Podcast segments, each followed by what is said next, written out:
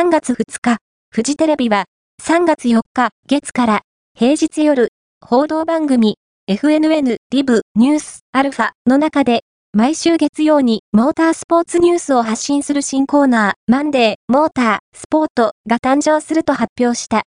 全日本スーパーフォーミュラ選手権、スーパー GT、そしてスーパー耐久シリーズという日本国内最高峰の3カテゴリーを中心に、あらゆる角度から、モータースポーツの魅力に触れることができるニュースを発信するファンにとっては、嬉しいコーナーが誕生することになった。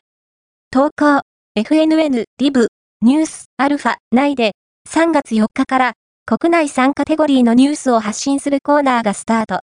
は、オートスポート、ウェブに最初に表示されました。